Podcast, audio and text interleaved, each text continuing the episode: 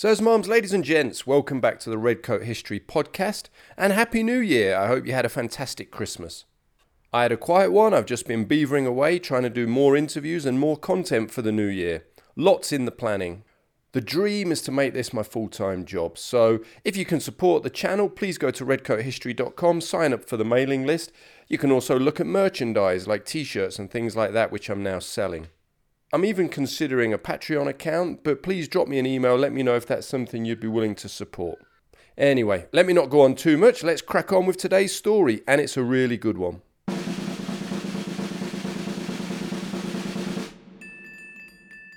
How's this for a career? A gentleman ranker who fought in the Zulu War, later chased Boer commandos across South Africa, commanded the South African Brigade on the Somme, and, as if that wasn't enough, the old warhorse went on to take charge of an elite division on the Western Front. Stay tuned to the end to learn all about that story. So, who was he? It was this gentleman, Henry Timson Tim Lukin, born in Fulham, London, 1860, the son of a London barrister. He left school in 1875, desperate to go to Sandhurst and become an army officer, but the entrance exams were too difficult for him, and so he joined up as a ranker in 1878. By January 1879, he was a lance corporal, a gentleman ranker in the 53rd Shropshire Foot. But the war in South Africa was now beginning, and this young fire eater was desperate to be in on the action. He sailed at his own expense from Southampton aboard the Nyanza to South Africa in January 1879. Here he had a cousin, Captain Jack Spurgin, who was serving in Zululand as the adjutant of the 3rd 60th Foot. He helped arrange for Lukin to be commissioned a lieutenant in the Natal Native Pioneers in February. Lukin wasn't even 19 yet. After some time spent extending the wagon trails, he transferred to Major Bengough's 2nd Battalion of the Natal Native Contingent. This unit, made up of black levies, was part of the second invasion of Zululand and was attached to the 2nd Division under General Newdigate. They took part in the final pitched battle of the Zulu War, the Battle of Ulundi on the 4th of July 1879. It was a crushing Zulu defeat, but as the warriors fell back, Lord Chelmsford, the British commander, unleashed his mounted troops, including Lukin's regiment. Suddenly, as the men charged, though, Lukin reeled in the saddle, and Bengough called out, Lukin, you're hit! He said he was fine, but then collapsed unconscious. He had received a serious gunshot wound to the leg. Having regained consciousness, he remounted his horse and rode back to the ambulance inside the British Square. After the battle, he returned to England to recuperate, having in five months earned a commission, fought in a decisive battle, and been badly wounded.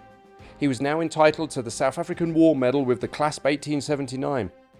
By the way, I just want to interrupt for a second to thank my good mate Cameron V. Simpson, who researched and co wrote this episode. If you haven't read any of his books, then do look him up, they're now on Amazon. Also, if you enjoy stories of the Zulu War, then you can sign up for my mailing list over at redcoathistory.com slash newsletter.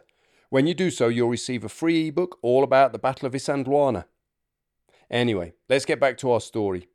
Immediately following the Zulu War, the Cape Mounted Rifles, the only permanent standing force in the Cape, was expanding, and Lukin, now recovered from his wounds and still pursuing a military career, secured a commission on the recommendation of Major Bengough. Two other Zulu War veterans, Cecil D'Arcy VC and Charles Shervington, were also commissioned into the CMR, so that gives you an idea of how highly Lukin was thought of D'Arcy VC was in fact Lukin's first troop commander, and we've got a video coming out about him in the near future, so stay tuned and make sure to subscribe. As a lieutenant in the left wing CMR, he joined them at Polokwane Ridge in Basutoland in March 1881 during the Gun War. This was a tough campaign in the mountains of modern day Lesotho. But Lukin arrived just as the fighting was winding down, and he only took part in patrolling, no serious action. The regiment now faced a long spell of peace, and despite lots of experience and attending many training courses, promotion for Lukin in the CMR was slow going. It wasn't until February in 1894 he was promoted to captain and appointed as the gunnery instructor of the CMR artillery troop at Umtata in South Africa's Eastern Cape. Major A. E. Lorch wrote of Lukin in his book The Story of the Cape Mounted Rifles at that time, the officers of the regiment were inclined to an opinion that nothing less than a commission in the regular Imperial Army of Great Britain was comparable than one in the Cape Mounted Riflemen. Young Lukin had that grit and efficiency which won him promotion to captain, and after he organised the artillery troop into a smart horse artillery battery and then produced an establishment of signallers which during the South African War became widely known throughout the British Army. Shortly after, Lukin served with the Pondoland Field Force in 1894 and then the Bechuanaland Rebellion not long afterwards, where he was the field adjutant to Lieutenant Colonel Dalgety, the OC. During that campaign on the 14th of April 1897, he took part in the attack at Totosstadt and was mentioned in dispatches twice. But trouble was brewing, and in 1899 the Second Anglo-Boer War broke out. This was where Lukin really began to prove himself, and his military skill and leadership came to the fore.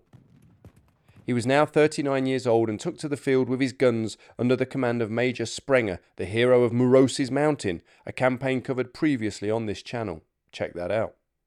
With the formation of the Colonial Division in February 1900, he commanded all the divisional artillery and they were continuously in action.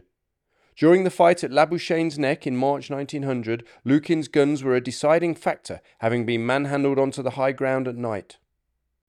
When Christian de Wet, one of the great Boer leaders, besieged part of the colonial division near Wepener, Lukin commanded the artillery with great skill. In fact, Lieutenant Colonel Dalgety on the 29th of April 1900 submitted his recommendations for awards to Lord Roberts and said, Captain Lukin commanded the artillery and did most excellent work, putting one of the enemy's guns out of action. For that, he was awarded a DSO. Shortly afterwards, he was promoted to local lieutenant colonel and commander of the CMR attached to the Imperial forces. With the Boer capitals under British control, the days of set piece battles were over. The Boers now continued a guerrilla style war, and the British were forced to heavily rely on their colonial soldiers to counter the Boer commandos. It was this anti guerrilla fighting that Lukin and his men now focused on. In the Cape Colony, they faced Commandant G. Scheepers and General P. H. Kritzinger. These were difficult operations against a skilled and worthy opponent. In June 1901, Lukin became the second in command of Colonel Harry Scobell's column, serving alongside Colonel Haig, the CO of the 17th Lancers. I'm sure that name may ring a bell because, yep, it's the same Haig who later commanded the BEF in World War I. Lukin's star was now rising, and in June 1901 he was awarded a CMG for a night attack at Wilderfontein Farm in the Lady Grey district. In October of the same year, he was appointed by Lord Kitchener to command a flying column. This one was fast and competent. In fact, Boer Commandant Ben Bouwer later wrote of Lukin's column One would have thought that the colonial troops would have been better able to cope with us, and this was in fact the case, especially as far as the Cape Mounted Rifles were concerned. When we had dealings with them, they were under the command of Tim Lukin, Whenever Lukin was after us, we knew it without having to be told. The Cape mounted rifles were composed of picked men, good shots and riders, and they had plenty of luck. When your enemy speaks highly of you like that, you know you're doing a good job. And in December 1901, Lukin was appointed commander of Number 1 Division, Cape Colonial Forces, with the local rank of colonel. He held the position until December 1902, six months after the war finished. It had been a hell of a war for this man. He had proved himself as a complete stud. He began the war as a captain and was now a colonel with a CMG and a DSO. Not bad going. In the post war years, he commanded the CMR and in 1904 was appointed as a full colonel and Commandant General of the Cape Colonial Forces. He attended the King George V coronation in London and military manoeuvres in Switzerland. But he was now in his early 50s and retirement was on the cards. But the world had other ideas, and in 1914 the Great War began. Lukin was given command of A Force, over 2,000 men tasked with helping to conquer German southwest Africa, now known as Namibia. But on the 24th of September 1914 at Sandfontein, just across the South African border, there was a major setback when part of his brigade was surrounded and forced to surrender. Despite this serious setback, Lukin and the other column commanders used their Boer War experience to eventually overcome the Germans, who finally surrendered in July 1915. Shortly afterwards, Lukin was promoted to Brigadier General and given command of the newly raised 1st Infantry Brigade for service on the Western Front. On the way to France, the brigade stopped off in Egypt just long enough to help mount a campaign against the Senussis. They were a religious order of Arabic nomads who had recently revolted in the desert in support of the Turks. Yet again, Lukin distinguished himself and was awarded a CB for his successful command of the South African Brigade during the battles of Halazin on the 23rd of January and Agagia on the 26th of February 1916. Finally, after this short detour to Egypt, the South African Brigade finally arrived on the Western Front in April 1916 and joined the 9th Scottish Division under Major General William Furse. Little did they know the intense fighting that was in store for them on the Somme.